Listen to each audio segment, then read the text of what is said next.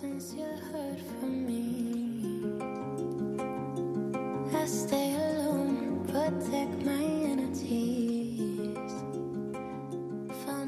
Charizmatická, inteligentná, krásna, častokrát aj vtipná na, na svojich videách a reelskách, na sociálnych sieťach.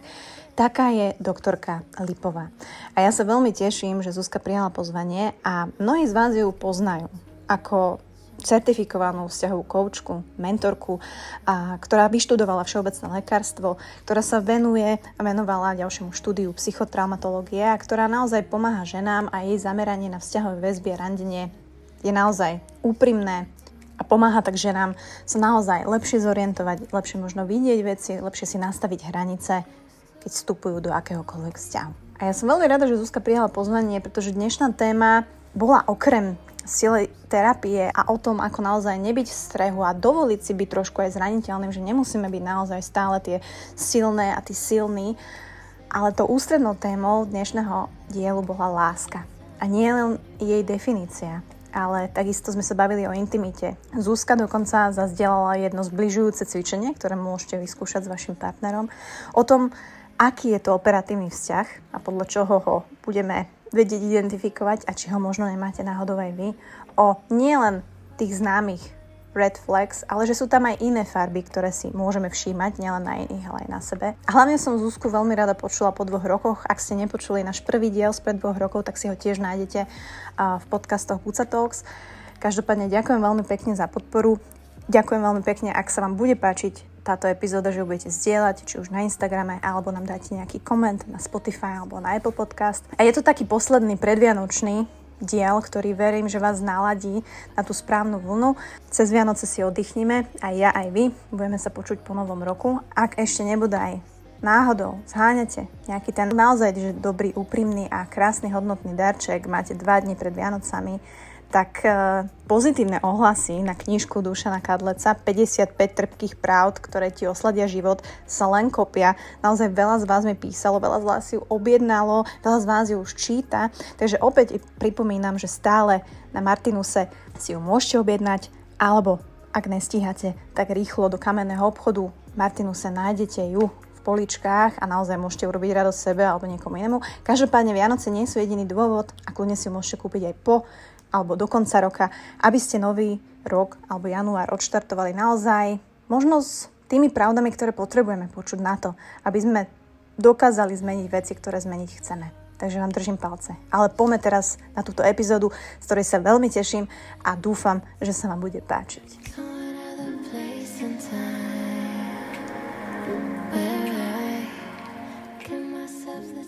Vítam ťa Zuzi opäť v mojom podcaste po dvoch rokoch. Teším sa veľmi. Ahoj, čauko.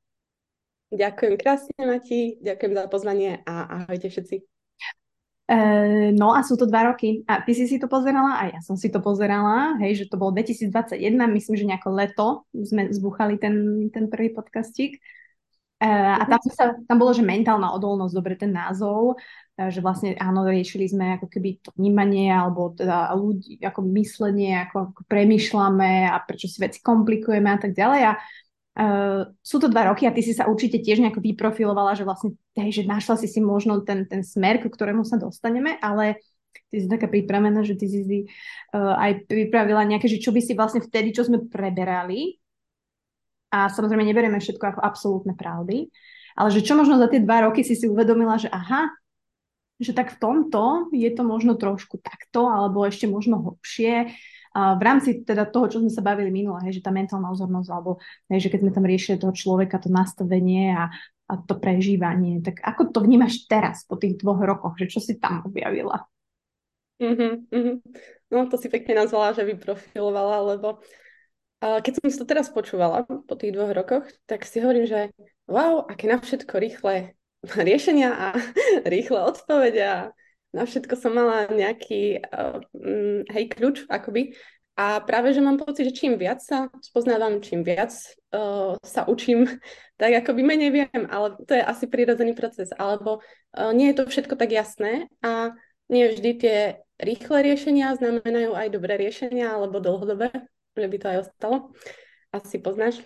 A teda uh, jedna z tých vecí, ktorá vnímam, že je fajn a určite má svoje miesto aj či už v coachingu alebo v tom sebarozvoji tie techniky, hej, čo každý chceme, keď prídu klienti, tak chcú rýchlo vyriešiť niečo, bum, tak je to fajn. A ja som na tom začínala, aj mňa to akoby oslovilo, som človek, čo chce vidieť tie výsledky, hej, aj nejak výkonovo orientovaná, čiže áno, bolo pre mňa možno ne, neulapiteľné niečo také, um, kde dlho človek musí čakať na nejaký výsledok.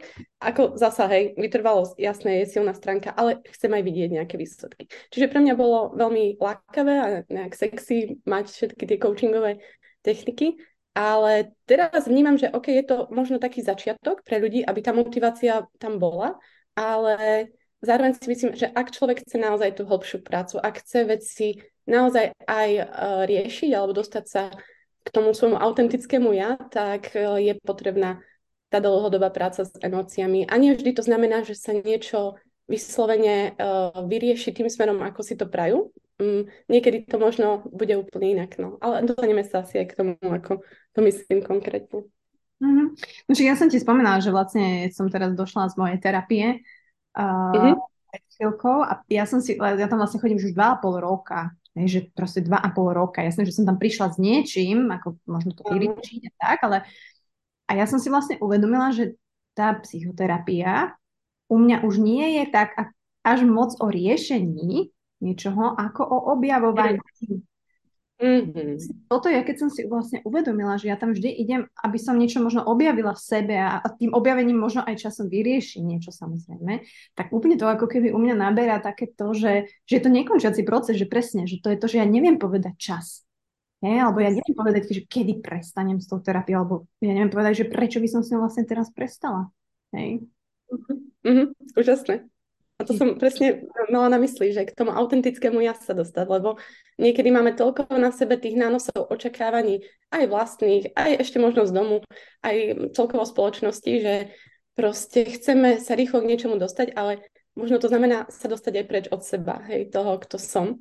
A vlastne práve pri tej trebárs práci, kde psychoterapia je úžasný nástroj, tak človek sa niekedy oprostí od toho, že mal by som mať tento výkon, taký titul, uh, také postavenie alebo neviem čo a vlastne sa dostáva k tomu, že vlastne ja to ani nechcem a ani nepotrebujem a ani to není niečo moje naozaj. Čiže vlastne hej, to objavovanie je asi oveľa lepšie slovo. A, a tak, no, tá terapia je super. A ja chodím rok, takže ako viem, že je to pre veľa ľudí niečo aj tabu, alebo uh, nejak to ne, možno nechápu, prečo niekto chodí a na čo tak dlho a čo to asi tam musí riešiť, čo má uh, za problém, ale práve, že je to skvelý nástroj no, na to, ako sa spoznať, aby viac, byť viac sám sebou. A, a je to, ja to vnímam ako taký paradox a kľudne ako mi povedz tvoj, lebo zaujíma ma tvoj názor na to, že dobre, teraz je taký boom toho všetkého, hej, každý, keď si otvoríš akúkoľvek sociálnu sieť, tak máš tam motivačné video, máš tam follow your dreams a proste toto a hej, každý ti natočí to motivačné video, je strašne veľa mentorov, coachov, nikto nevie, čo to znamená, niektorí nemajú ani certifikát, že proste je toho strašne veľa a akože bere sa to ako taký boom.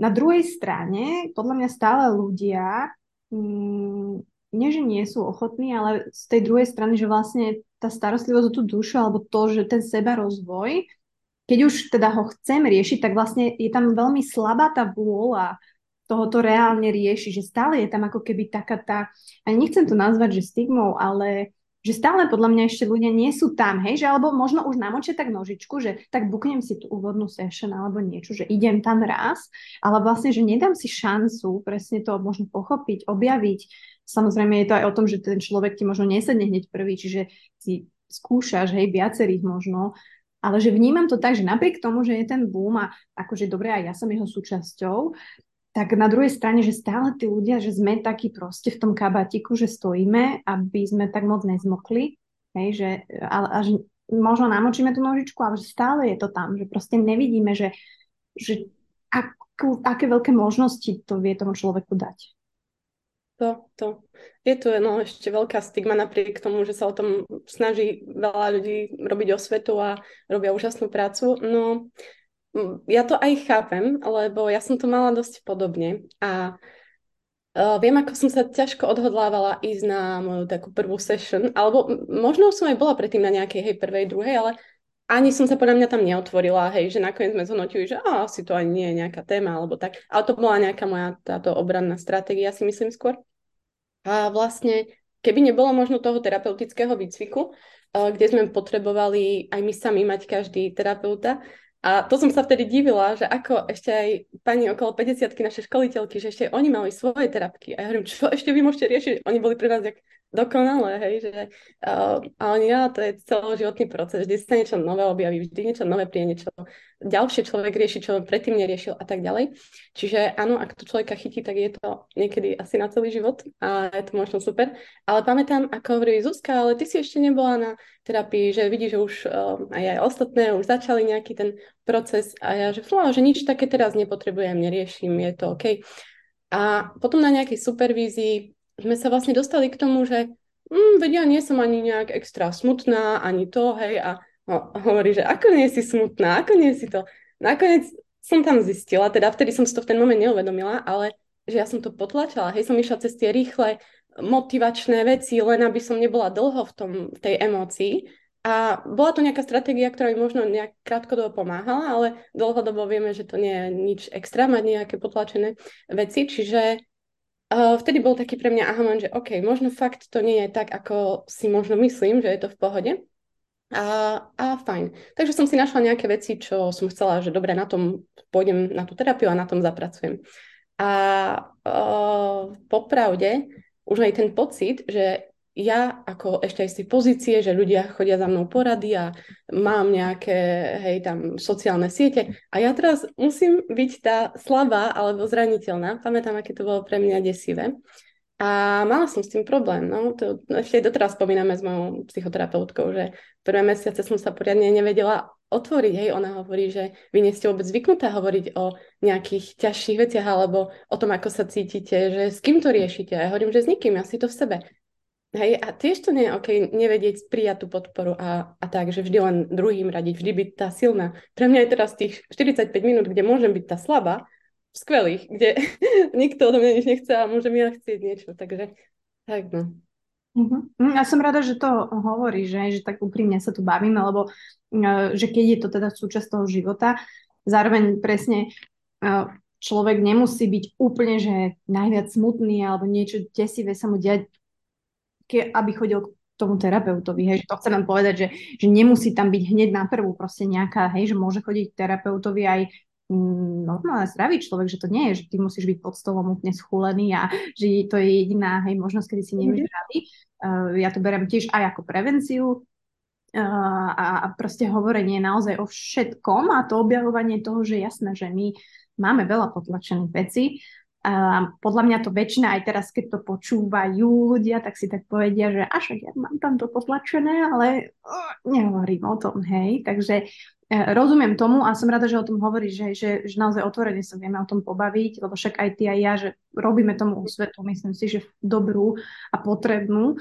Um, že aj na základe mojej skúsenosti, že mi to naozaj pomáha a možno som tam síce prišla vtedy s niečím, Hej, že tej som mal úzkosti, panické ataky, čiže reálne vyriešiť najprv toto, aby človek mohol fungovať, potom zistil vlastne, z čoho to je a vlastne potom to príde naozaj už na sprevádzanie, možno u mňa mojej traumy, lebo je to trauma, hej, že to, čo ja zažívam zase, nie je to ťaž, nie je to ľahké, a, ale zároveň je to stále objavovanie mňa aj v tom ťažkom, hej, že v tom ťažkom práve nepríde, že vtedy objavíš seba oveľa ľahšie, ako keď si v tom... Mm.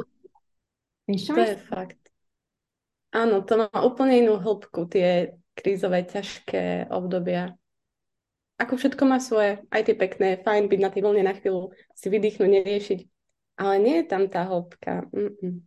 Čiže e, to som rada, že sme odštartovali práve týmto, hej, že možno taký, ako keby, že Uh, len dávame do plena, hej, že toto je naozaj, je to súčasť ako keby, ale aj toho seba rozvoja. To chcem povedať, hej, že tá psychoterapia môže, je, je súčasťou seba rozvoja, aspoň ja to tak vnímam, hej, že môjho, hej, vnímania, to je jedno, že či pracujem na mojej mysli, na mojich myšlienkach, či na mojich pocitoch, že tam je proste spojená aj telo, aj duša, ale aj, aj to myslenie, všetky tri, hej, že tam vieš využiť.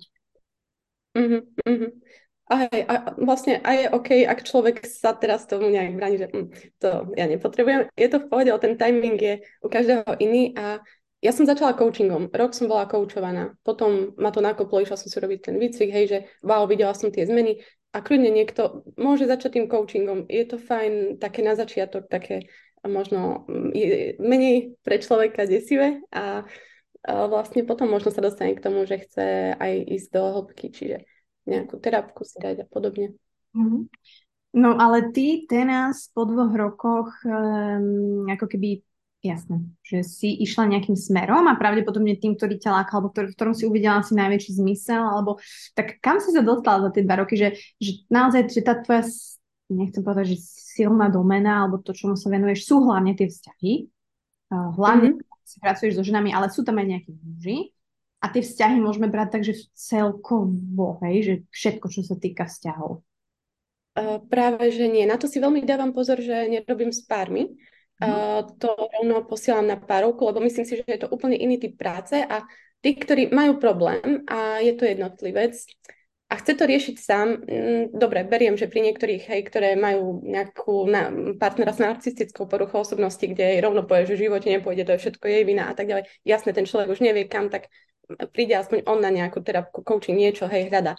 Ale uh, ak tam sú také bežné nezhody, tak ich volám, no volám, posielam na párovku lebo tam to majú riešiť spolu, lebo ono im môže uškodiť nejaký možno niekedy aj uh, coach alebo tak, lebo príde, chce rýchle riešenie, ten coach uh, hej, uvidí, že dobre, to je vina toho partnera a namiesto toho, aby to riešil s ním, tak on si to v sebe možno nejak s hnevom spracuje a urobí veci, ktoré by nemusel a podobne. Čiže no, je to tam také citlivejšie, ale zasa um, ja sa skôr zameriavam na to randenie, v tom sa cítim doma, to je niečo, čomu rozumiem, čo v tom mám celkom skúsenosti si myslím. A zažila som rôzne tie aj odvrátené stránky, ktoré baby riešia, či už ten hosting, situationship alebo rôzne tie, síce moderné pomenovania, ale bolo to tu verím vždy, um, časti toho randenia, takže na to som sa zameriala. No ale nechcela som vôbec ísť tým smerom, hej, to bolo niečo, čomu som sa dlho bránila a aj keď ma to bavilo a pozerala som si o tom veľmi veľa zdrojov, ale to som si hovorila, nie, nie, ja nechcem nič s randením, ale nakoniec ma to aj tak dobehlo, že...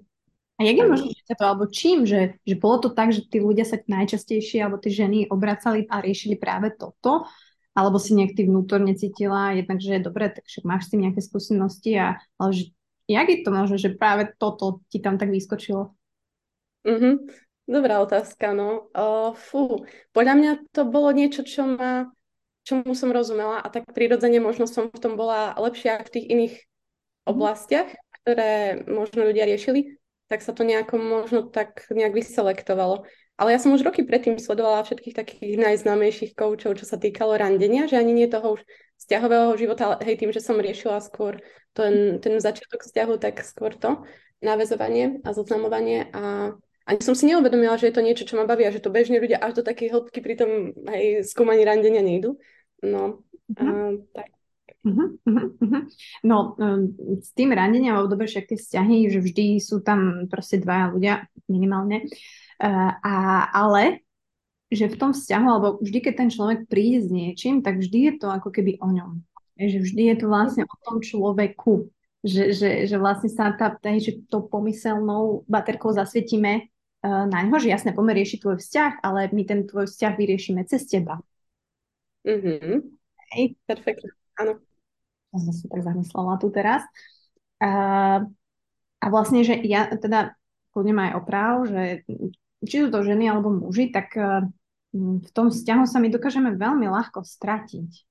Alebo vieš, že my prestávame byť sami, alebo že kde je tam tá naša, že my, alebo ja, hej, že že toto je asi veľká časť, ktorú ty riešiš a že možno z toho vyplýva vlastne všetky tie veci, aj ten situationship, ja to neviem inak povedať, fuch, alebo som povedala, Uh, hej, že, že akékoľvek proste veci, problémy, výzvy, ktoré tam sú, namotávanie, hej, že tá žena zrazu všetko opustí a je len proste pre toho chlapa, alebo či je tam nejaká nevera, alebo čokoľvek, uh, či je to potom zatratenie, že všetkých hádžeme do jedného vreca, že ja už si nikoho nenájdem, že vlastne ten človek sa dokáže, alebo príde niekto druhý a že my vlastne prestávame byť uh, ja. Mm-hmm, mm-hmm. Že človek na tej ceste možno stratí sám seba, alebo to ani nemal tak uchopené, že kým je, možno toto mi dáva aj väčší zmysel. Ale zase niekedy môžu prísť nejaké obdobia, ktoré nás oslabia. Mne napríklad Hej, za tie dva roky robila som si aj psychotraumatológiu, uh, MSC ako uh, postgraduálne štúdium. A tam mňa prekvapilo, že OK, riešila sa tam tá psychika a uh, ohľadne traujem a tak, ale veľmi dávali dôraz na tú aj fyziológiu, že proste OK, za nami príde človek, ktorý uh, chce niečo vyriešiť, uh, nejakú traumu, ale zistíme, že on nemá žiaden pohyb uh, za celý týždeň, um, ani na uh, pol hodinku nie je vonku na vzduchu, uh, nespí aspoň tých 7 hodín, hej, ideál dostať sa na tých 8, ale už ako kto môže, potrebuje, uh, nemá pravidelnú stravu, nepije aspoň tie 2 litre vody denne čistej a tak ďalej, hej, že úplný základ ten človek nemá uchopený, nemá čiže ani dosť sily energie sa nejako ešte nafokusovať na nejaký ten problém, ktorý tam uh, oveľa hlbší je a treba ho riešiť. Čiže ono niekedy fakt ísť uh, od tých nejakých základov a uh, fyziologických vecí je možno aj lepšie. No, neviem, ako ty to vnímaš, ale ty si tiež športovkyňa a určite ti ten pohyb niečo dáva. Tak u mňa je to súčasť života, čiže ja sa neviem žiť do toho, že, že alebo teda keď tam mám také obdobie, kde nemám tento základ a áno, hapruje to, mhm.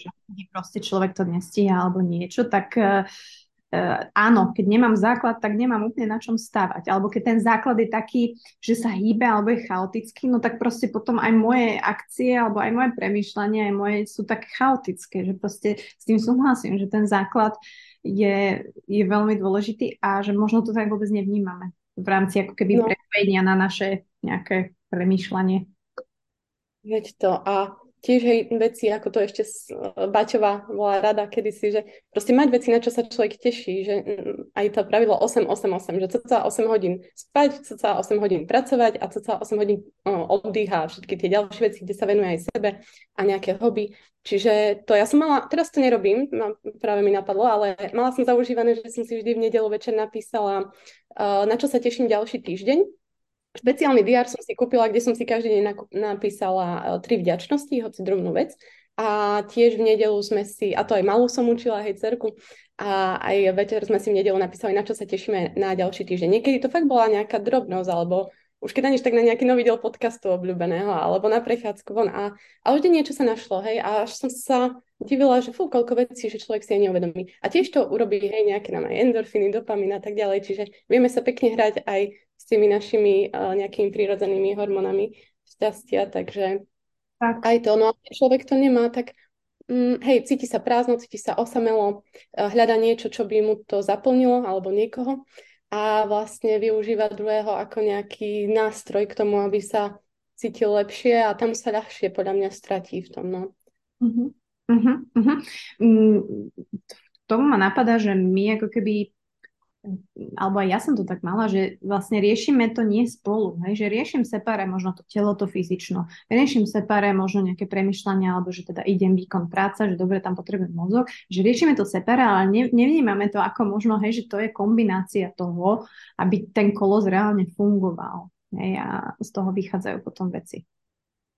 To, to tiež si myslím, že ani jeden extrém nie je dobrý, že teraz um, úplne oddeliť tú nejakú fyziológiu, lebo však ono, každá emocia sa napríklad aj na tele prejavuje, hej, že máme nejaký pocit napríklad spotené ruky, alebo trastie sa nám hlas, alebo rýchlejšie dýchame, napätejšie svaly, hej, ja to vám, že keď mám už veľa práce, tak vidím to presne na tom, že som v takej pozícii, že zbytočne napínam svaly, ktoré nemusím, čiže um, každý máme niečo, no ale vlastne podľa toho vieme odkontrolovať, aká emocia je za tým, zasa za každou emóciou je nejaká potreba, čiže čo by som teraz potrebovala, hej, a keď sa napríklad teším, tak potrebujem si možno podskočiť alebo len tak, hej, si niečo povedať alebo zavolať niekomu a to zdieľať, že vždy akoby vedieť uh, aj to tak prepájať všetko. Um, ako si na tom ty s, nie že nakladaním s časom, ale možno to aj ako vnímaš u, u klientov alebo aj u teba, že to prežívanie toho času, alebo mm, naozaj možno tých 8 hodín, ktoré máš, dobre, však máme prácu, myslíme, a potom tých 8 hodín máš pre seba, um, tak e, že pre niekoho je nepredstaviteľné tých 8 hodín napríklad nerobiť nič, alebo byť sám, alebo hej, že nájsť nejaký program, že väčšina ľudí, a ja sa s tým veľmi stretávam, že ľudia si tak potrebujú tam to, hej, len aby som niečo robil, aby som že nedokážem prijať to nerobenie, alebo že ne, nedám ten výkon, alebo že nechcem byť sám, alebo čo, to, čo, čo toto je? Lebo u mňa, ja to neviem pochopiť, lebo ja to mám také, že ja sa teším na víkend, že ja tam nemusím nič robiť. Hej, čiže to, ja som, to som ja, hej. Ale niekto Mhm. tak a s tým sa aj stretávam, že naozaj, že fú, že sa desia možno toho víkendu, lebo mm, tam nemám čo, no tak musím ísť aspoň toto, alebo hej, že, že stretávaš sa aj ty s týmto, alebo, alebo vôbec nie? No, hlavne to si úplne trafila, je to moja momentálna veľká téma a ja, ale môj time management, a neviem, či to nazvať management, to je anti-management, je hrozný. Čiže uh, toto teraz riešim, no, lebo nejaký čas to bolo super uchopené, ale tak, jak máme rôzne obdobia, keď je super, keď mám veľa voľna, tak presne ako hovoríš, hej, si tam uh, popríjmam spolupráce, dám veľa tých sedení a príjmem a potom zrazu sa to rozhodí a zase je práca na tom a zase hej niečo. Takže teraz som v tom bode, kedy totálne uh, zle a hľadám vlastne ako ísť hore a ako si to riešiť tak, aby som mala viac času na seba, na cerku, na rodinu. Ako stále sa snažím uh, to tam mať tie aspoň mikro momenty, kedy uh, sa môžem tým svojim kľúčovým hodnotám povenovať a riešila som to aj na terapke, že fú, ja by som teraz tak potrebovala na mesiac odísť a nič neriešiť a byť len sama so sebou. Ale presne, keď sme sa bavili, dobre, mám tu nejaké záväzky a ne, nedá sa, tak aspoň si hľadať v dni tie mikromomenty. To my, myslím, že aj ty robíš, kedy aspoň na chvíľku máš ten čas pre seba, hoci pár sekúnd, hoci minútka. Asi to poznáš, že? Áno, však teraz odhrabávam sneh aktuálne. Takže to je veľká téma, ale, ale presne toto je niečo, že to je presne ten môj akt toho, aj byť sám so sebou, aj tam mať proste nejakú aktivitu. Aj tam sa vytrhnúť ako keby z toho. To je moje Mm. mikro. Hej, a zároveň je to späté aj s tým životom, že mne to dodáva ako energiu a ako možno bol bol pre niekoho, ale že ja to, napríklad toto je, hej, že takéto moje teraz. Ty, aha. Vlastne keď si to dávala na uh, Insta, tak som si presne hovorila, že fíha, jak toto zvláda, že bola som presne zvedavá, že čo tam za tým je, lebo asi, hej, no, to malo nejaký motív, čiže chápem, že tam vlastne... Uh-huh. Myslím si, že ten motiv je, je udržanie sa, byť v kontakte s tým životom. U mňa teda, Uh-huh. hej, že dobre, toto je, že u mňa, že ale stále tiež, že ja tiež mám nejakú prácu, hej, že tiež mám coachingy, mám proste doma Honzika, o ktorého sa starám, že tam ten manažment musí byť naozaj, že presne naplánovaný. E, Zároveň tie víkendy, ja som proste doma tiež, ale to je to, že nemať ako keby v hlave, alebo tá, pracovať s tou pozornosťou a pracovať s tým takým tlakom, ktorý si však vytvárame na seba sami, a, a takisto takéto, že byť stále v strehu, lebo ty si v strehu v práci, hej, že ty si v strehu v tom coachingu, ty si v strehu, keď ideš v aute proste a dávaš pozor, hej, ja som v strehu, keď Honzik vlastne každých 15 minút niečo potrebuje a ja proste presne z toho strehu potrebujem na chvíľku odísť a nebyť v strehu. Potrebujem proste chytiť lopatu a len odhrávať sneh, hej, že toto je tá činnosť a to, to som si vlastne uvedomila, že to napätie to vlastne byť, alebo ísť z jednej schôdzky na druhú a vlastne nesústrediť sa. Teraz odchádzam a podcast nahrám a e, rýchle hen tam, hej, že fú, to je veľmi vyčerpávajúce. Hej, takže neviem, ako ty máš tie také mikro tam, ktoré si vieš nájsť to zase v tvojom fungovaní. Mhm. Hej, niekedy je to len o tom takom mindfulness, že len na chvíľku sa zastavím, že fú, čo sa so mnou deje a ja neviem, zasvieti slnko, tak si všimnem, že je krásne svieti, alebo idem si zabehať, alebo aj toto je iná zaujímavá vec, to tiež z jedného výcviku, že keď máme, lebo hej, ja sa viem tak sama zo seba vystresovať zbytočne, ale to asi poznáme niektorí, že proste fú, nestíham tento rozhovor, teraz nestihnem uh, toto dopísať, tento článok a ešte ďalší projekt som si nabrala a proste potom zrazu cítim, že fúha, tak teraz som dobre v strese a ani sa neviem na čo skôr sústrediť. A vtedy už viem, že fajn, ten kortizol, hej, stresový hormón už tam v tele prúdi, tak OK, idem si zabehať. A to nás učili na výcviku, že ideálne hneď vtedy nejaká fyzická aktivita, lebo presne nám hovorili, že niekedy tiež nebola ľahká doba, hej, že teraz máme kopu vecí možno ešte ľahších, jednoduchších, no ťažko povedať, lebo však nežijeme 200-300 rokov, ale tiež mali ťažko a keď sa opýtam alebo pozrieme na tých starších ľudí, že jak to, že sú niekedy takí vyčilovaní, kľudní a čo všetko si zažili. A oni, presne nám hovorili na výcviku tá pani profesorka, že ono vtedy išli na pole, išli do záhrady, išli kopať, išli na vzduch, išli niečo robiť a ten pohyb im odbúral ten kortizol, keď bolo zle, keď prišli nejaké ťažké veci alebo niečo ich, hej, rozprúdilo. Čiže vtedy ísť ideálne na 25 minút alebo 30, hoci rýchla chôdza, hoci bej, hoci bicykel, čokoľvek, čo človek má rád, nejaké ideálne kardio alebo mm, niečo. A hoci len prechádzka. Takže vlastne toto aj ja sa snažím a mi to veľmi vie vyčistiť hlavu. Čiže aj to sú také, no, že tých 25 minút už je luxus, ako, ale hej, no. alebo vaj. Podľa toho, koľko nás sneží, pozor. že dneska iba tak poprašilo, ale mňa to stalo 20 minút, tak si hovorím, že ty kokos dobre, no to keď napadne meter, tak uh, neviem teda, ale, ale nie, teším sa z toho, že ja si z toho robím aj srandu, ale zároveň uh, ako keby Hej, že tá pozornosť napríklad moja som si nikdy neuvedomila, že kto to vlastne robí. Hej, že teraz idem po, po ulici a som išla autom a videla som starého deduška presne to odhrňať. Hej, hovorím si, že kolega, hej, alebo vidím tie autička, že ja som vlastne nevedela predtým, nikto mi nevedel povedať, že mám najprv soliť, potom odrábať, večer soliť, alebo čo mám robiť, hej, ja som len dostala lopatu sol. Tak som zastavila tých chalanov, ktorí tam už sopel, hovorím, že vy posypate už takto večer, že áno, áno, že to posyp dneska večer, lebo ráno sa ti bude, ona, tak už viem, že aha, dobre, tak sa do toho dostávam. Ale, ale je to presne ako keby, že je to určite späté s tým, ale samozrejme, že človek, ktorý ako keby rieši svoj seba rozvoj a tak ďalej, že je to súčasť toho, je neopomenutelná ako keby. Hej, že, že ja nemám napríklad klienta, ktorý by uh, nerobil nejakú fyzickú aktivitu. Že všetci ako mhm. keby majú a je to pre nich dôležitá súčasť toho. Hej? Že je to teda dôležité, že aj sami si povedia, hej, že máte toto, alebo chcem si to nastaviť tak, aby mi to fungovalo, lebo teraz cítim, že strádam napríklad. Hej? Mm-hmm. Čiže veľa sa tam stretávam ja s tou fyzickou aktivitou alebo nastavením toho manažmentu okolo toho presne. Uh-huh, uh-huh.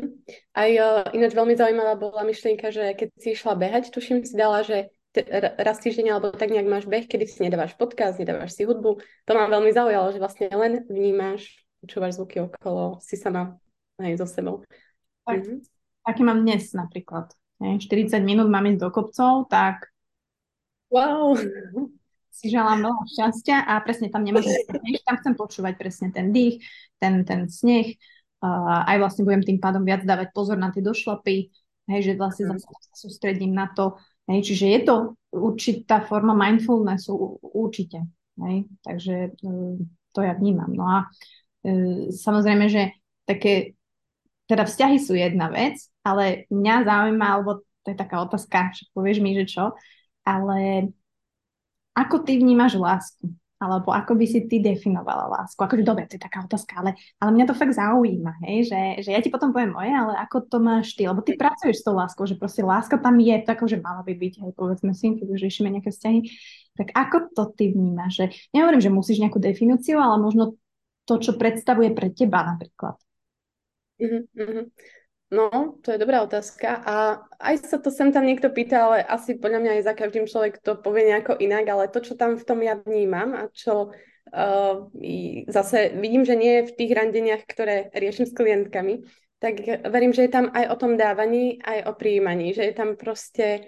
Um, hej, lebo potom presne sú tie situationshipy, kde akoby napríklad jedna strana iba berie a tá druhá len vždy dáva, dáva, aj keď už vlastne nechce, hej, a tiež chce prijať, alebo zasa baby, ktoré prídu a sú vo vzťahoch len tak, hej, ale vlastne ho nelúbim, ale je dobrý chlapec, hej, tak tiež vlastne tam majú problém nejako s tým dávaním, príjmaním a podobne, hej, že chcú brať treba tú pozornosť, chcú brať to, že ja tu mám nejakého partnera, ale nedávajú mu, on by možno zažil niekoho, kto ho miluje a chce s ním byť a zažije to úplne inak ale nie, a tak mne je ľúto sa rozísť, lebo však, no, hej, on ma veľmi ľúbi, ale ja jeho nie, hej, a to je mhm. zasa, hej, je to také sebecké, podľa mňa. Takže aspoň tak, ale asi to neviem opísať nejako viac, podľa mňa ty to budeš vedieť vysnievať krajšie, keď vidím tvoje storky, tak to je mm. taká sila.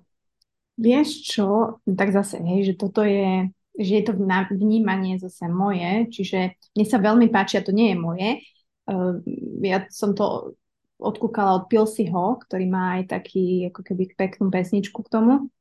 A on tam hovorí, že láska je vlastne predmet záujmu. Je, že, mm. že ako sa to zhmotňuje v tom predmete záujmu, že ty si vlastne môj predmet záujmu a vlastne vďaka tej láske ani nemôže byť žiadne iný. Mm. A, a vlastne mne sa to mne sa to ukazuje aj dobre pri, na mojom vzťahu s Honzikom, že, že on, ja som pre neho maximálny predmet záujmu, samozrejme on môj, a, ale on mi od začiatku vzťahu hovoril, že mňa, hej, že asi tretia veta bola, že buď sa tým nezajímáš.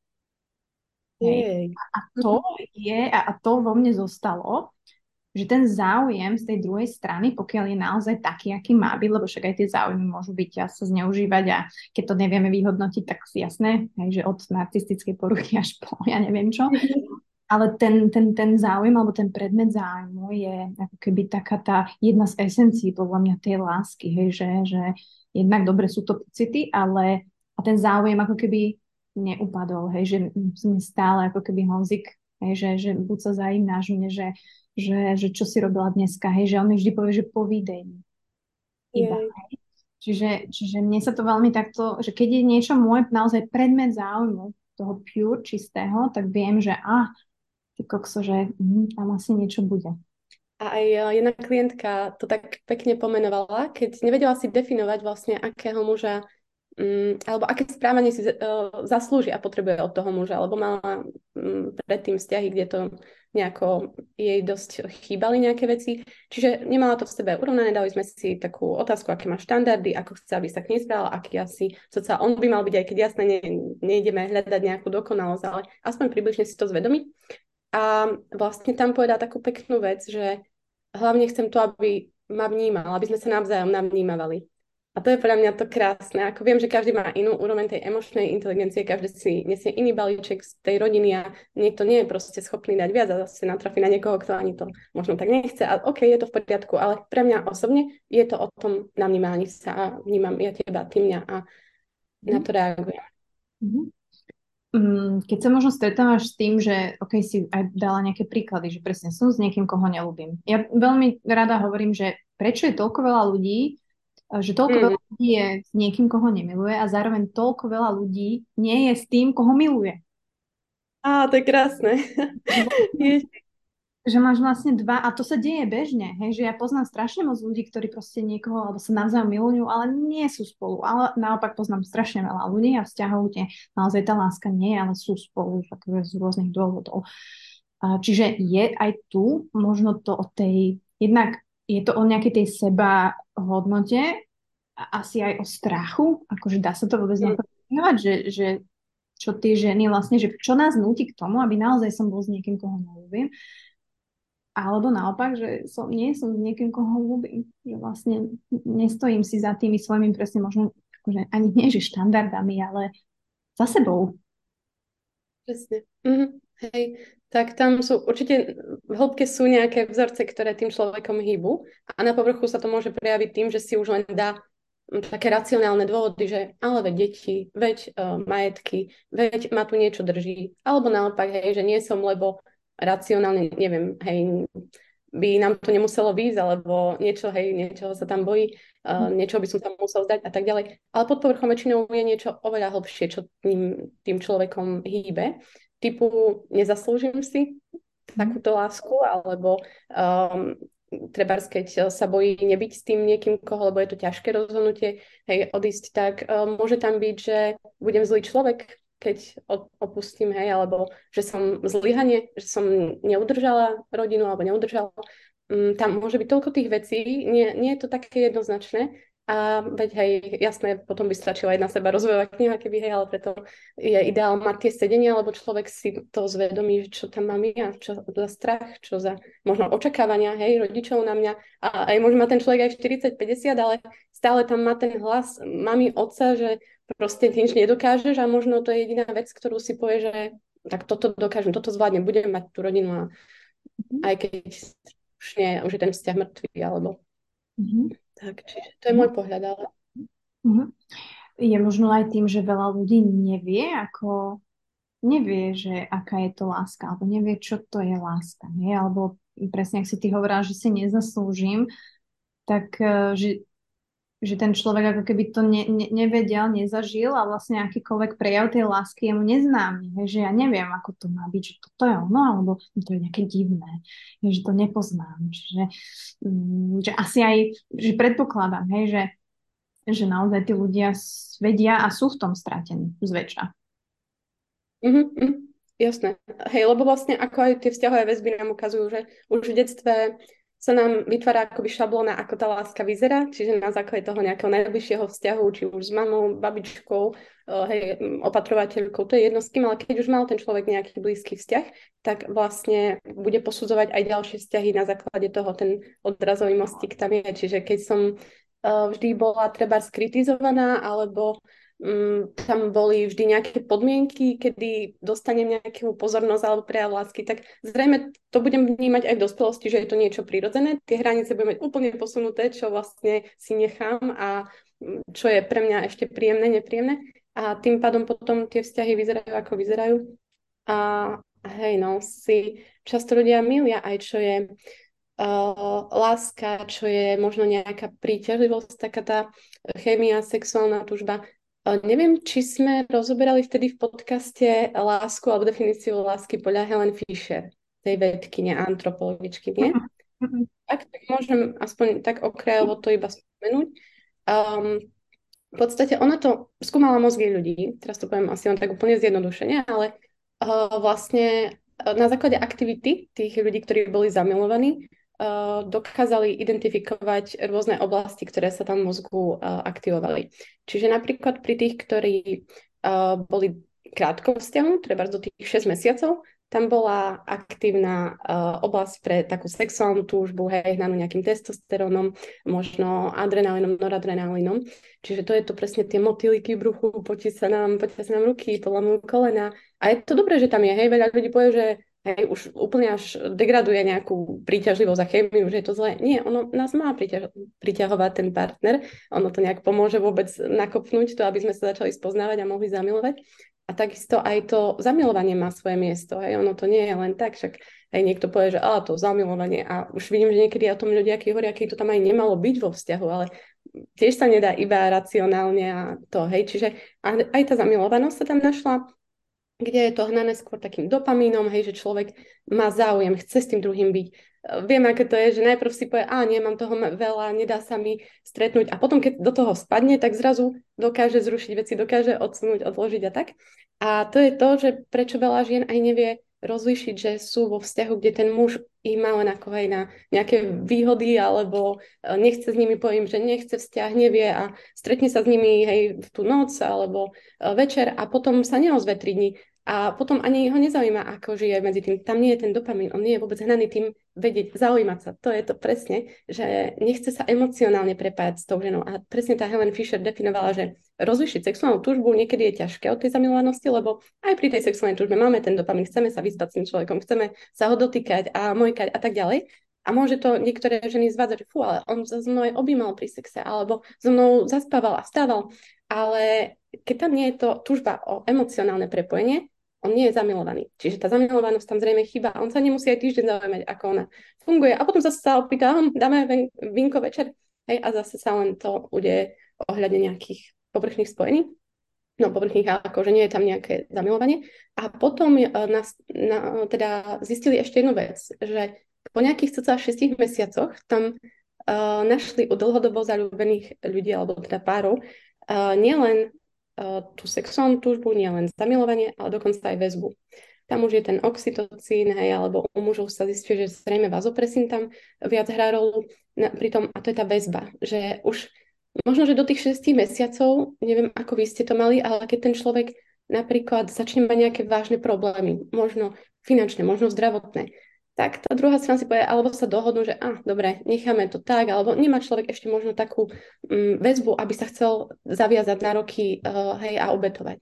Ale po tých šiestich mesiacoch sa ukázalo, že tam je už tá väzba, je to navyše a vlastne chcú sa ľudia zrazu aj obetovávať pre seba viac a akoby uh, budovať niečo do budúcna, možno tvoriť nejaký projekt, možno dieťa, možno spoločné bývanie a, a hoci čo. Čiže je tam skôr to a tam už je človek ochotný, aj keď už príde nejaká nepríjemná vec, tak OK, zatne zuby, alebo si povie, že vydržíme to. No a zistilo sa dokonca, dobre, u niektorých párov, párov to zamilovanie sa stráca, aj tá sexuálna túžba. Zároveň môžeme mať ku, jednému, ku jednej osobe sexuálnu túžbu, k druhej môžeme cítiť zamilovanie. Čiže to je to, že som zamilovaná, ale poviem si, že oh, tento je sexy, hej, ale veľa ľudí sa zľakne toho a si myslí, že už je zle, ale nie, tam je to len myšlienka, nemusím na základe to absolútne robiť žiadne rozhodnutie. Ale potom k niekomu inému môžem mať zase väzbu. Že si poviem, že my sme ako úplní kamaráti, ale nie je tam nič, hej. Ale ideálne, keď to v tom vzťahu udržujeme, aj tú väzbu, aj tú sexuálnu túžbu, aj to zamilovanie, lebo dá sa, zistila, že po 20 5 rokov dokonca tam spoločného života ľudia mali aktívnu oblasť pre zamilovanie. To sú presne tie babky, detkovia, ktorí sa držia za ruky a chcem dať ľuďom aj nádej, že dá sa to, len to chce veľa tej jasnej komunikácie, veľa aj dotykov, hej, že nezabudnú na to len preto, lebo sa mi nechce a mám toho veľa. A však asi vieš, čo to je tá práca na vzťahu. Vy ste skvelý typ.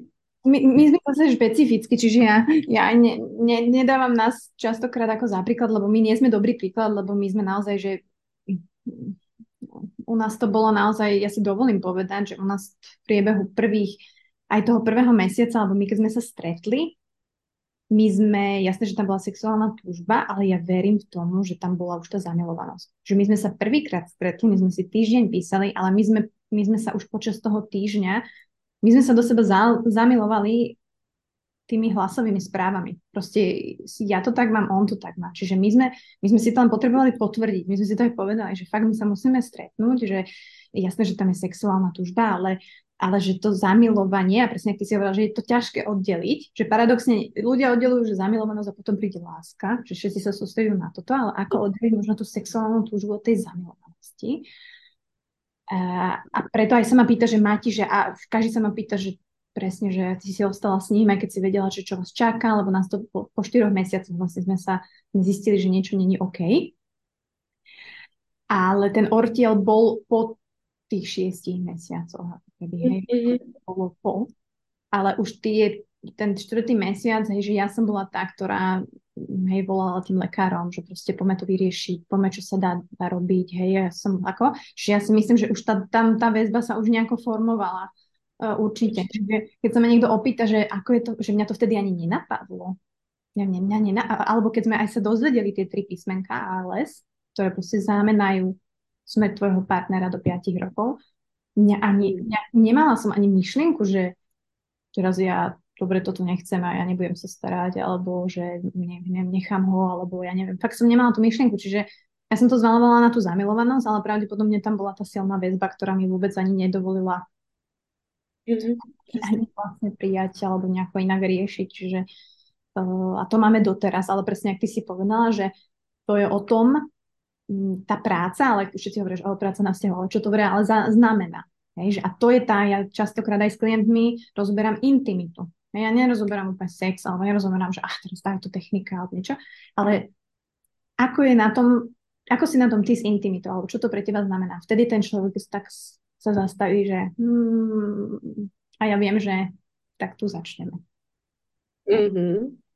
Čiže tá, tá intimita a, a možno aj, však ty s tým určite tiež pracuješ, že to nemusí znamenať len, že intimne sa teraz, hej, že spolu milujeme alebo čokoľvek, ale to znamená to intimné, aj že si poviem tu najintímnejšie, alebo poviem si veľmi niečo hlboké, alebo um, objímem ťa, keď utieráš riad, uh, hej, alebo čokoľvek, hej, presne je tam ten dotyk, je tam, ja neviem, mm, vymýšľam si, že nejaký niečo, nie že ostriham ti nechty, ale, ale proste vieš, že taká tá starostlivosť, takže nechcem to prirovnávať, hej, ale že mne to presne príde, ako keď som bola na Gibraltári a tam boli všade sú tam tie opice a oni proste si každá, hej, že sa čistia navzájom, hej, že proste ako, že toto ti dám niečo, tak, hej, ale že neberme to ako doslovný príklad, ale mne to tam vždy naskakuje, že vlastne to je tá, jednak časť tej intimity je aj tá starostlivosť za mňa, hej, tam takéto, že vlastne mm, je to pre mňa naozaj, že je, je to človek, ktorý jednak áno, dáva mi záujem,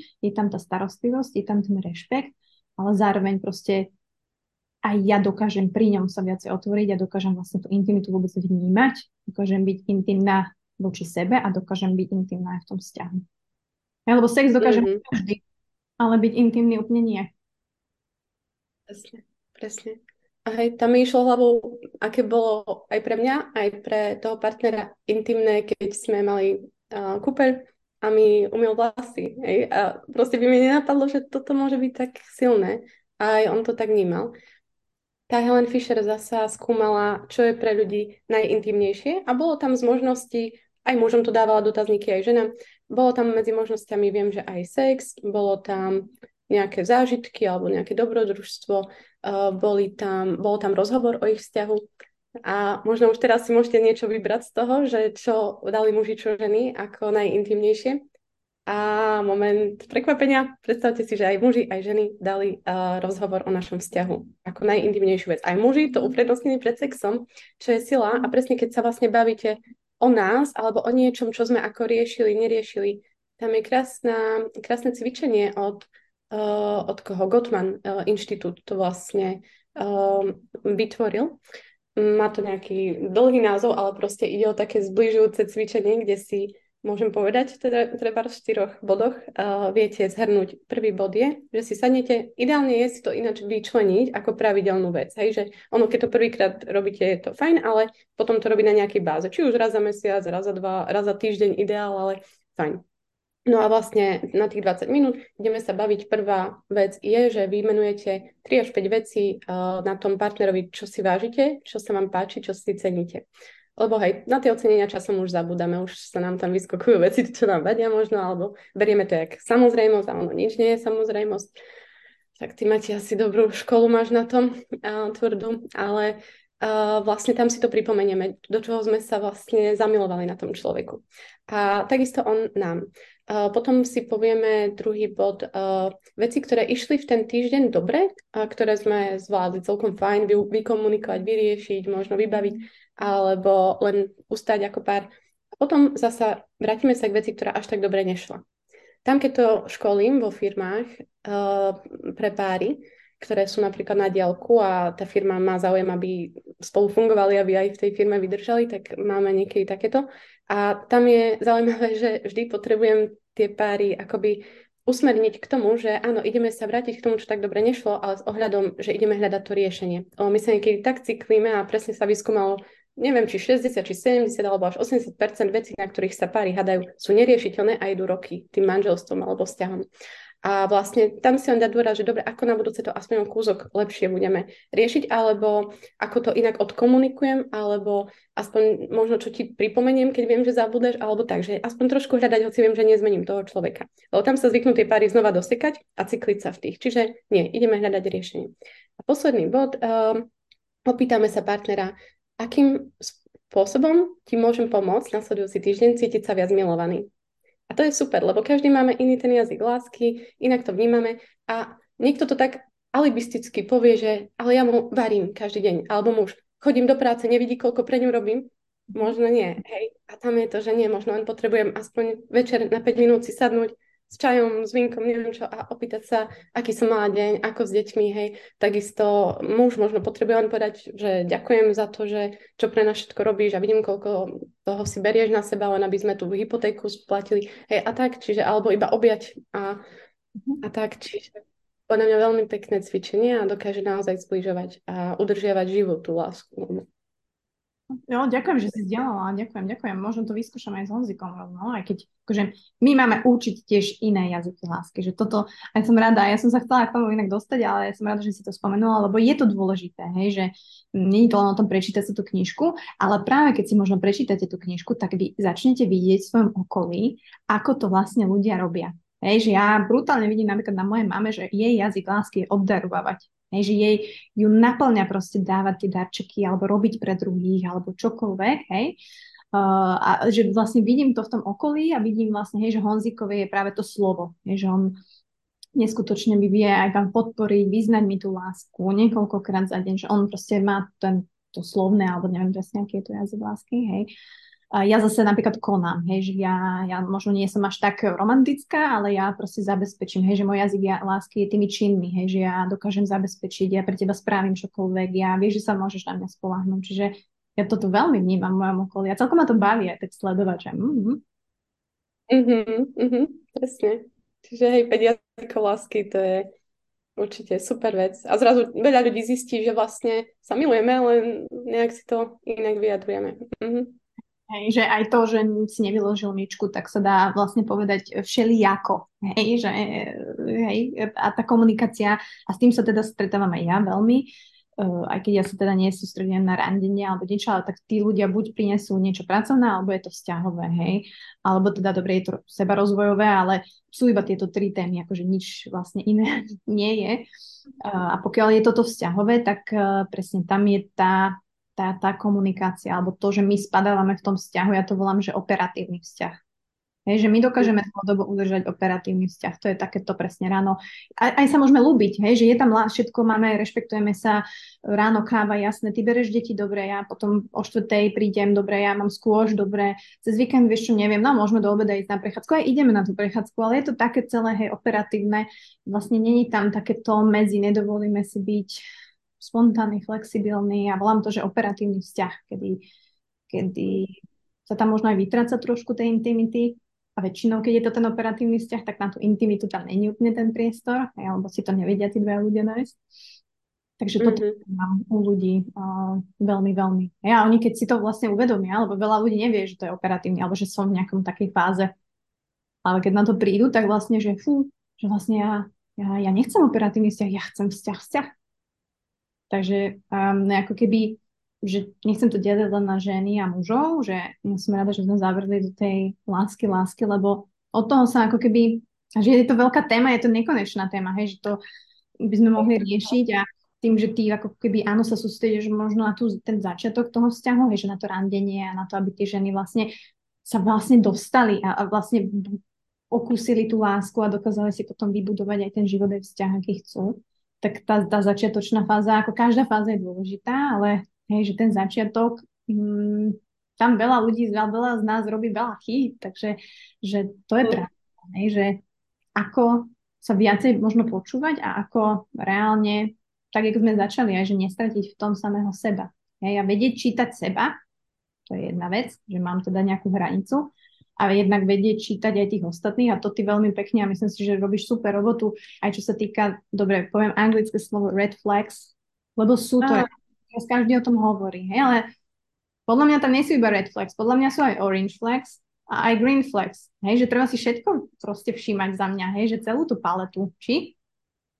No, určite, hej, ja teraz vlastne pracujem na tom, že už trošku uh, nevšímať si a užívať uh, nejaké veci, lebo ono potom človek do toho... A mám také dva uh, typy uh, klientiek a to, že buď niekto príliš uh, hrotí s tými red flags a neuvedomí si, že uh, niektoré nemusí byť red a niektoré aj my máme niekedy hej, pre toho druhého red flag, ale vieme na tom pracovať. Čiže nepomenujú, ale rovno strihajú a idú striktne ďalej, ďalej a nevedia si ani len vybudovať ten vzťah. A potom druhé, ktoré absolútne prehľadajú im tam tie vlajočky až blikajú, všetko červené, ale nič, idem ďalej, veď on sa zmení a ja ho zmením, naša láska to zmení. A nič, no, čiže vlastne je dobré, hej, to pomenovať, ale ja hovorím, že áno, akoby byť vnímavá, neprehliadať, ale aj zároveň si to užívať, že proste, OK, je tu niečo, potom prídem s tým, pomenujem, že aha, chodíš neskoro, alebo uh, vieš čo, neviem, nejak um, ne, nevoláš ma von, hej, často to, že iba píše, hej, že neviem, či sa chceš reálne spoznať alebo nie, alebo niečo, hej, že povedať to. A zrazu to niektorí muži naozaj im to možno nedopne, alebo sa boja, alebo z nejakého dôvodu proste im to nenapadne a zrazu to urobia. Čiže super, ten red flag ide preč, hej, a, a môžeme niečo staviať. Ale keď človek rovno iba si škrtám, škrtám, tak nič, no. A niektorí to neurobia, alebo iba sľubujú a neurobia, ale to už je na nás zase hranica uh-huh. vedieť. Uh-huh. Čiže keď uvidíme tú červenú vlajočku neznamená to, že hneď mám ty kokos um, ako škrtať, hej, a ja neviem, hej, že zostraviť tú vlajočku a hotovo. Uh, lebo z mojej skúsenosti Honzik má veľa, mal, mal aj červené nejaké vlajočky tam. Hej, že to, nie, to proste podľa mňa každý má tú vlajočku nejakú mm-hmm. niekomu. No. Hej.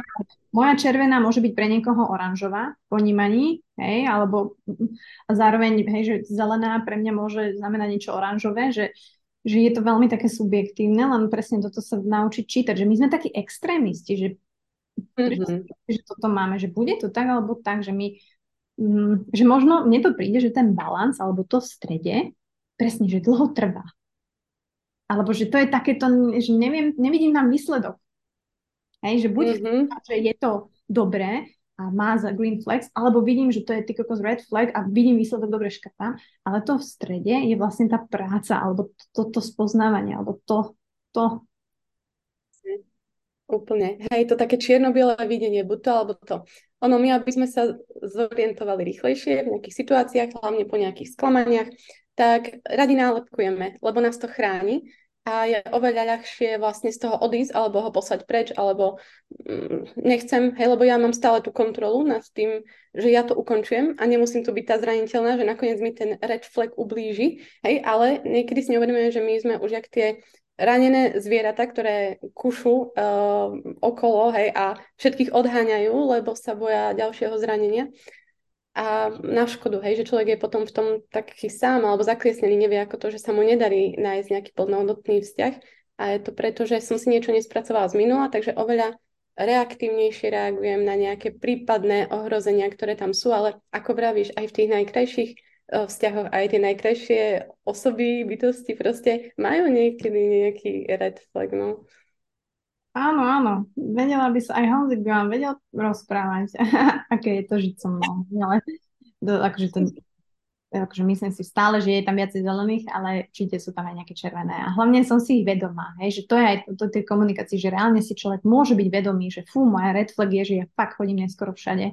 Ja viem, že tebe to vadí, alebo vymýšľam si, hej, že môj red flag je, že uh, ja neviem, neviem ti povedať úplne milujem alebo čokoľvek, že neviem vyjadriť tie city až tak, hej, že a pre teba to môže byť red flag, že ty proste, hej, že nie si si istá tým alebo čokoľvek, ale reálne, keď viem, že tak vieme z toho urobiť oranžovú alebo prilejeme k červenej vlastne bielu, či ak je to, a potom z toho je oranžová, vymýšľam si.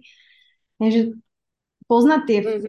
ale tak to je zase už iný level, hej, takže Um, to vnímala vtedy, prepač, že ti to len mi tak ide hlavou, že či si to už vtedy na začiatku nejak registrovala, že toto mi vadí, alebo toto? A ste na tom aktívne pracovali, alebo? No jasné. Akože takto, mne vadilo, to bolo zase, mne vadilo veľmi, ak Honzik mne prišiel veľmi arogantný. Uh, a hlavne voči iným ľuďom. A mne sa to nepáčilo, že ja som si vlastne tým pádom nevedela predstaviť, že fú, že s takýmto človekom ja mám byť, že, to je vlastne úplne iné nastavenie, že ja, mne sa to nepáči proste. Ja som to aj povedala, hej, že fakt, že toto sa mi nepáči. On že, ale dobre, ale ja taký som, že ja som si toho vedomý, že proste taký som.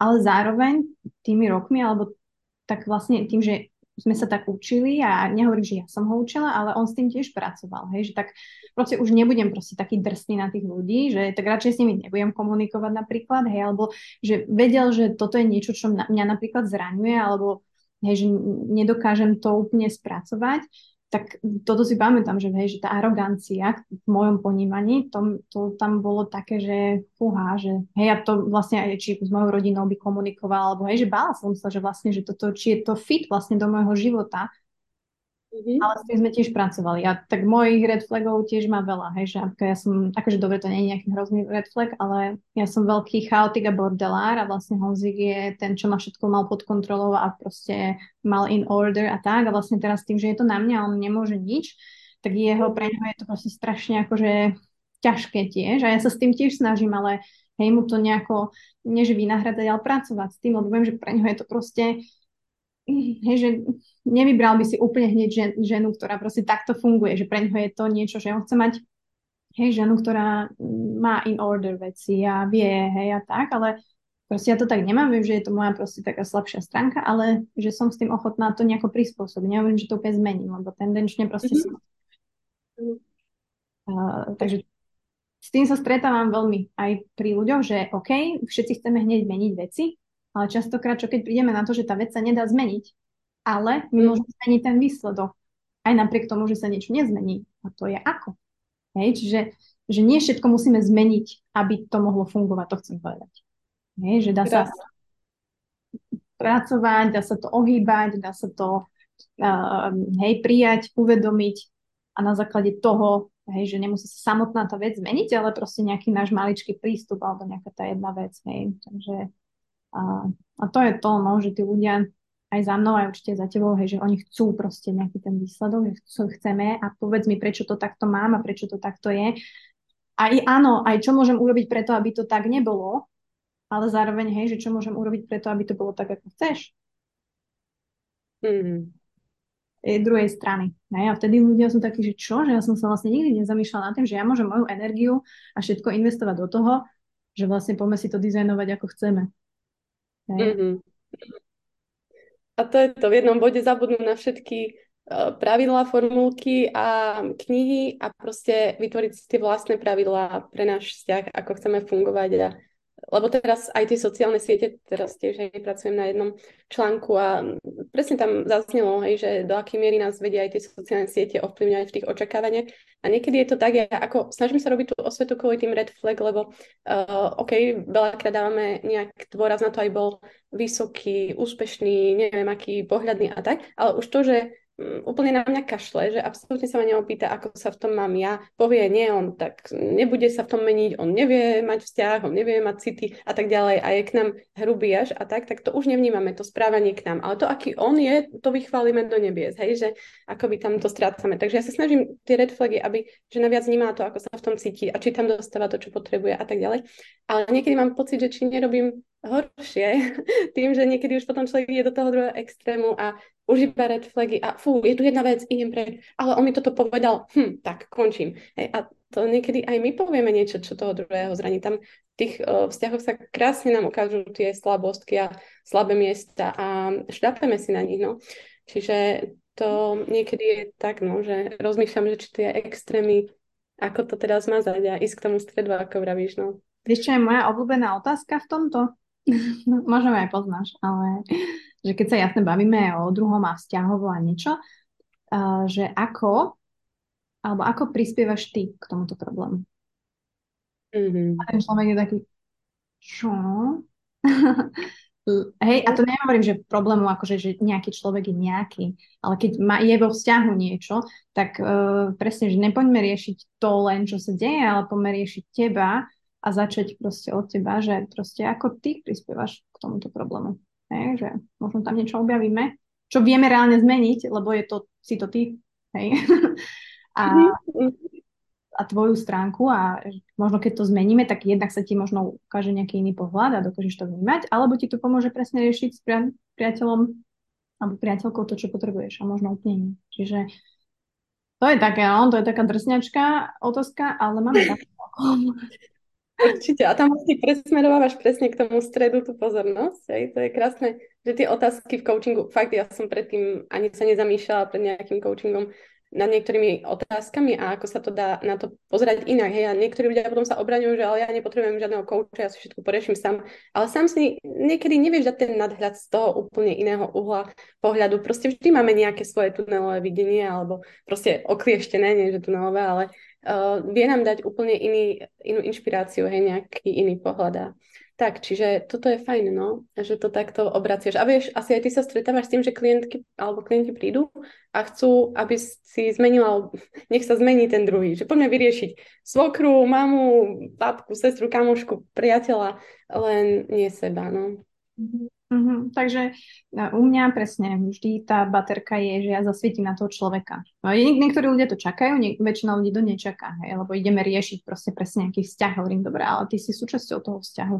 A to, čo máme pod kontrolou viac, alebo to si ty, hej, že na tej druhej stránke, teda na tej druhej strane uh, videokolu. Hej, takže že pre mňa je to veľmi ľahké, lebo ja vlastne vidím ten problém aj to riešenie a to je na tomto kole, hej, keď vždy tam sa bavíme. Mm. Že že my máme to riešenie tu a je to tam, len ho musíme spolu nájsť. Takže že to ma veľmi baví, hej, že tam, tam ako keby ja mám tú istotu, hej, že viem, že poďme ho len spolu nájsť. Hej.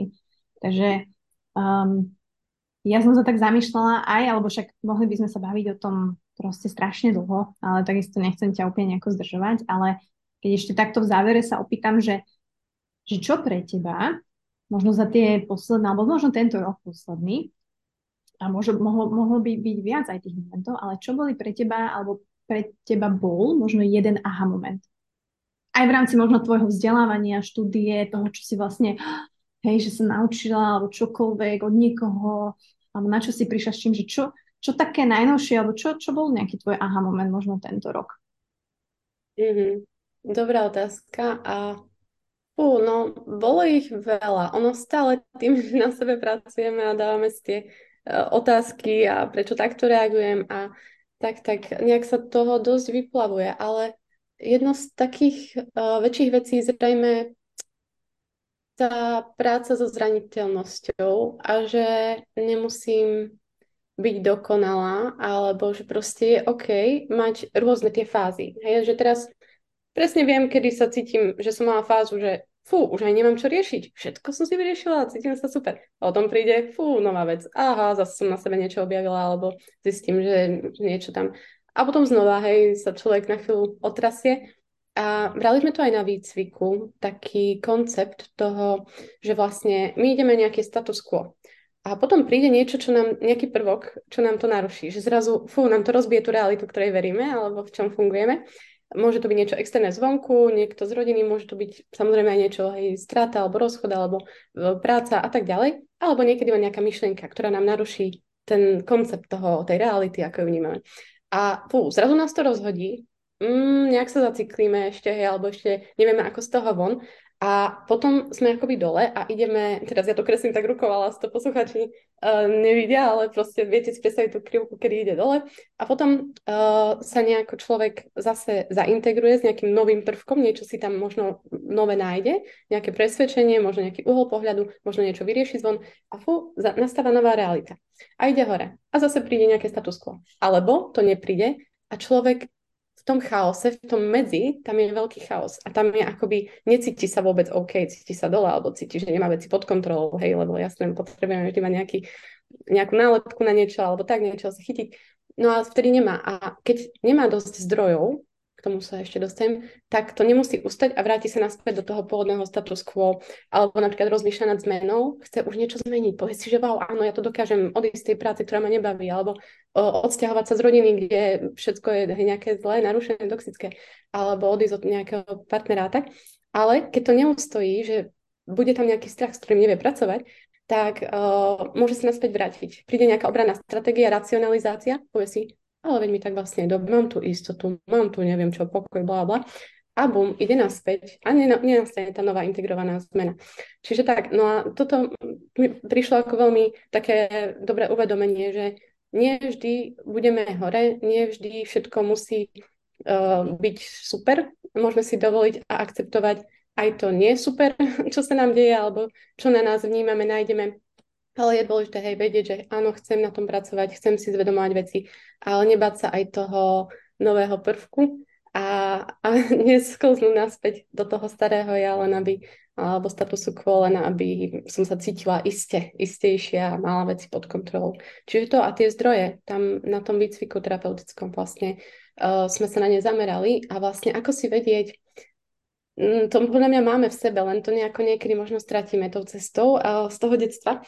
A vlastne tie zdroje, čo nás dobijajú, čo nás dočerpávajú, hej, že napríklad ísť podľa zmyslov a čo nám robí radosť, čo sa týka zvuku, hej, nejaká hudba, čo sa týka hmatu, nejaká teplá deka, možno teplávania, čo sa týka zraku, pozrieť sa na oblohu, na hviezdy, že nezabudnú tie také drobné veci, ktoré nás dobijajú, si naplňať, lebo keď človek úplne už ide len v tom v hlave, v myšlienkach, v výkonoch a v povinnostiach, akoby zabudne sa dobíjať, zabudne na seba a uh, veľmi ťažko potom no, sa hýbe ďalšími vecami. Čiže ja som sa tento rok zamerala aj na tie zdroje, naspäť preciťovať drobnosti, uh, nepotláčať emócie len preto, aby som sa cítila istejšie a uh, dosť dobrá a neviem aká, čiže dovoliť si byť nahnevaná, dovoliť si byť smutná a vlastne v kontakte s tými emóciami možno viac. Čiže to.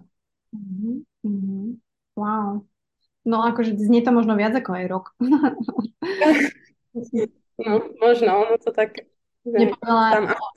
že si určite nepovedala ani akože všetky veci, hej, že, ale, ale že toto je niečo ako keby takéto hlavné, hej, že presne tá práca s tou zraniteľnosťou a ja len chcem povedať, že to, že niekto je možno zraniteľný alebo sme v nejakej zraniteľnej chvíli, období, seku, neznamená, že ten človek nie, nie, nie je silný. Hej, že, že mm-hmm. silný človek môže byť aj zraniteľný a ako keby m, mm, takto každý človek je zraniteľný. Hej, len je dôležité, že či vy viete proste používať ten štít, um, keď to tak poviem, pomyselný správne. Jednak, že nie som úplne v tej ulite, kde ma nikto nedostane a ja reálne vlastne nemôžem ani žiť a nedovolím si preciťovať presne nič. Alebo naopak som úplne otvorená kniha a potom nemám hranice, jolo, a potom sa čudujem, že som ma takto zraňujú ľudia, alebo toto sa ma dotkne, alebo hen to je také. Čiže toto je taká moja zase, hej, že, že byť si vedomý toho štítu a možno aj teraz sa tak zamyslieť, že ty koko, že aký ten štít mám a či ho používam a ak áno, tak ako moc, hej, že toto. Pekné. A to je dobré, lebo presne, hej, niekedy zasa sa ideme odhaľovať a uh, vyslovene sa vystavujeme tomu zraneniu zas a znova. Mala som aj takéto klientky, kde vedeli, že či už to bol partner alebo rodič alebo niekto, že ich akoby nechápe, nepríjma, nepodporuje a aj tak stále prišli a odhalili a um, išli tam s tou zraniteľnosťou, zase a znova aj napriek tomu, že tam vždy prišla nejaká akoby v úvodovkách rana alebo naspäť um, negatívna spätná väzba, kde boli ponížené, zhodené a podobne, a vlastne tam, hej, človek nepoužíva ten štít, jasne, že sa rokmi stvrdí a už potom sú to také tie maskulíne typy až žien, hej, že veľmi tvrdé, veľmi to, ale práve preto neostávať v takých veľmi dlho zraňujúcich vzťahoch je dobre na to myslieť, ale vlastne ten štít si dať, keď napríklad viem, že idem do nového prostredia cudzieho, tých ľudí ešte dobre nepoznám, je to úplne OK ho používať, len ho aj vedieť dať dole a pri tých svojich, alebo keď už človeka poznám, vedieť aj odhaliť. A to bol pre mňa ďalší taký aha moment, že už som mohla staviať na tom, že vyjadrovať tie pocity a potreby uh, tak, ako to mám. Lebo keď už ich nepotlačam, keď už ich si... A iste si o rok poviem, koľko vecí teraz mám potlačených a koľko vecí, uh, hej, neviem, ale OK, to, čo momentálne viem, je, že uh, tak, ako to vnímam, tak dávať to najavo čo najskôr. A to učím aj klientky. Predtým som to uh, takým štýlom ani asi nementorovala alebo neučila, ale čo najskôr, aj v tom randení, hej, uh, hovoriť úprimne veci, mm, proste ako to cítim, ako to mám, ako to potrebujem, lebo potom to dostáva presne človeka do vzťahu, ktorý nechcem, keď tam potláčam tie veci. Čiže a aj pre mňa to bola lekcia, že ja som vlastne niektoré veci ani nekomunikovala možno aj nevnímala, že to tak vlastne potrebujem. Uh-huh. Čiže tak. Okay. Um, mňa len napadlo a presne to je pre mňa taký osobný zna- znak toho a možno sa v tom aj nájdete, že keď prídete domov a môžete si ten váš štít odložiť k dverám a zavrieš dvere a ty ho odkladaš automaticky, lebo vieš, že ten štít doma, kde proste je ten domov, je ten ten správny človek, ty ho nebudeš potrebovať. Presne. To je pre mňa na záver taký, že ja viem, že ja ho ja ho už aj po tých schodoch, ja ho už dávam dole vo výťahu, že proste už sa teším, že proste tam ho naozaj zavesím a potom, keď idem zase von do toho sveta, tak jasne, že si ho zoberiem, ale a učím sa ho používať, ale doma ho používam. To je pre mňa taký ten znak toho, že som na správnom mieste so správnym človekom. Perfektné. Mm-hmm. No dneska mám nejakú metaforickú náladu, neviem, tak som to... Úžasné. A ty si na čo si natrafila za ten rok, ak sa teda môžem aj ja teba spýtať? Tam niečo také? Um, na čo som ja natrafila? Vidíš, ja dávam takéto ťažké otázky. um, ja som sa zase veľa, mi tam vyskakovalo, um, teraz poviem slovo sebeckosť, ale v um, takom dobrom slova zmysle, ktorá mi slúži.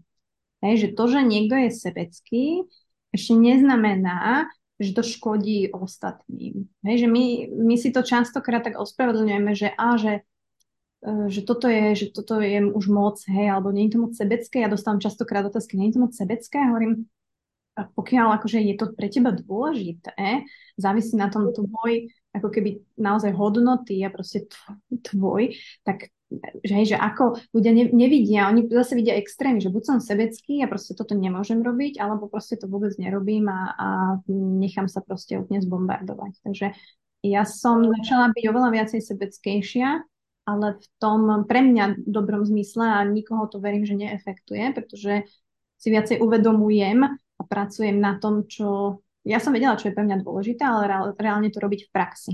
Takže reálne si povedať nie, áno. Hej? Ale to aj, nie že učím ľudí, ale s tým pracujem veľmi, že to, že poviete nie, neznamená, že to bude nie, ale možno to znamená áno, ale za mojich podmienok. Uh-huh.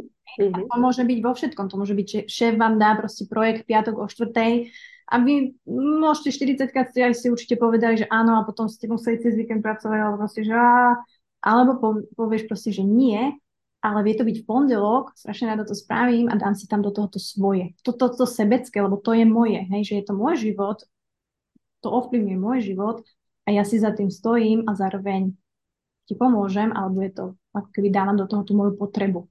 Hej, čiže toto, toto. toto, toto. A v mojom prípade je to také možno drsnejšie, ale, ale stále, že stále musím, pretože vlastne potom to fungovanie naše aj tak nefunguje. Že aj tak nefungujeme vlastne správne. Hej?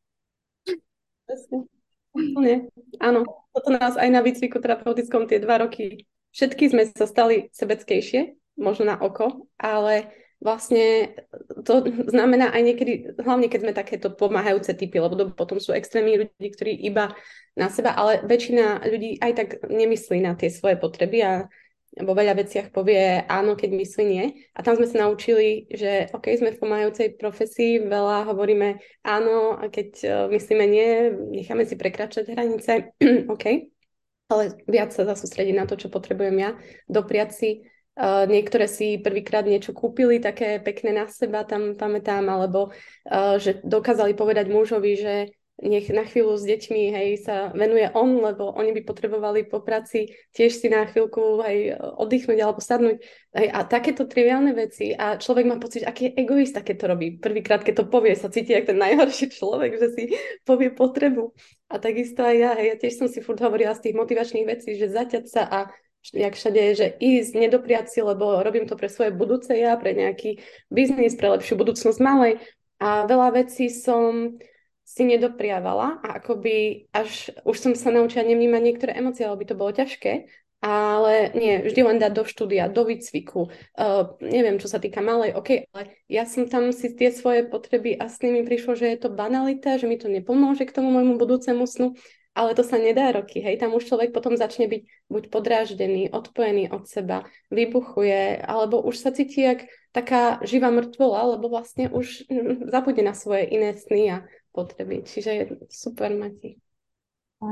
Takže som šťastný egoista,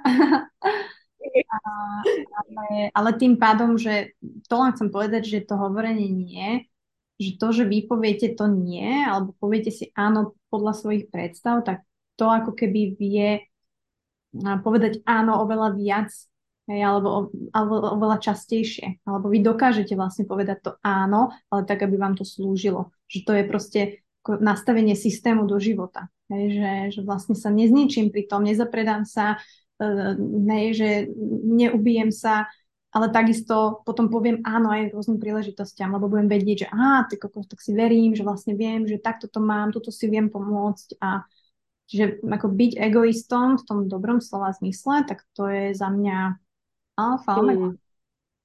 Mm-hmm. Znie to, že aj taká väčšia sebaláska, vieš, tedy nastupuje, lebo už nielen druhým, ale už aj k sebe si doprajem. Mm.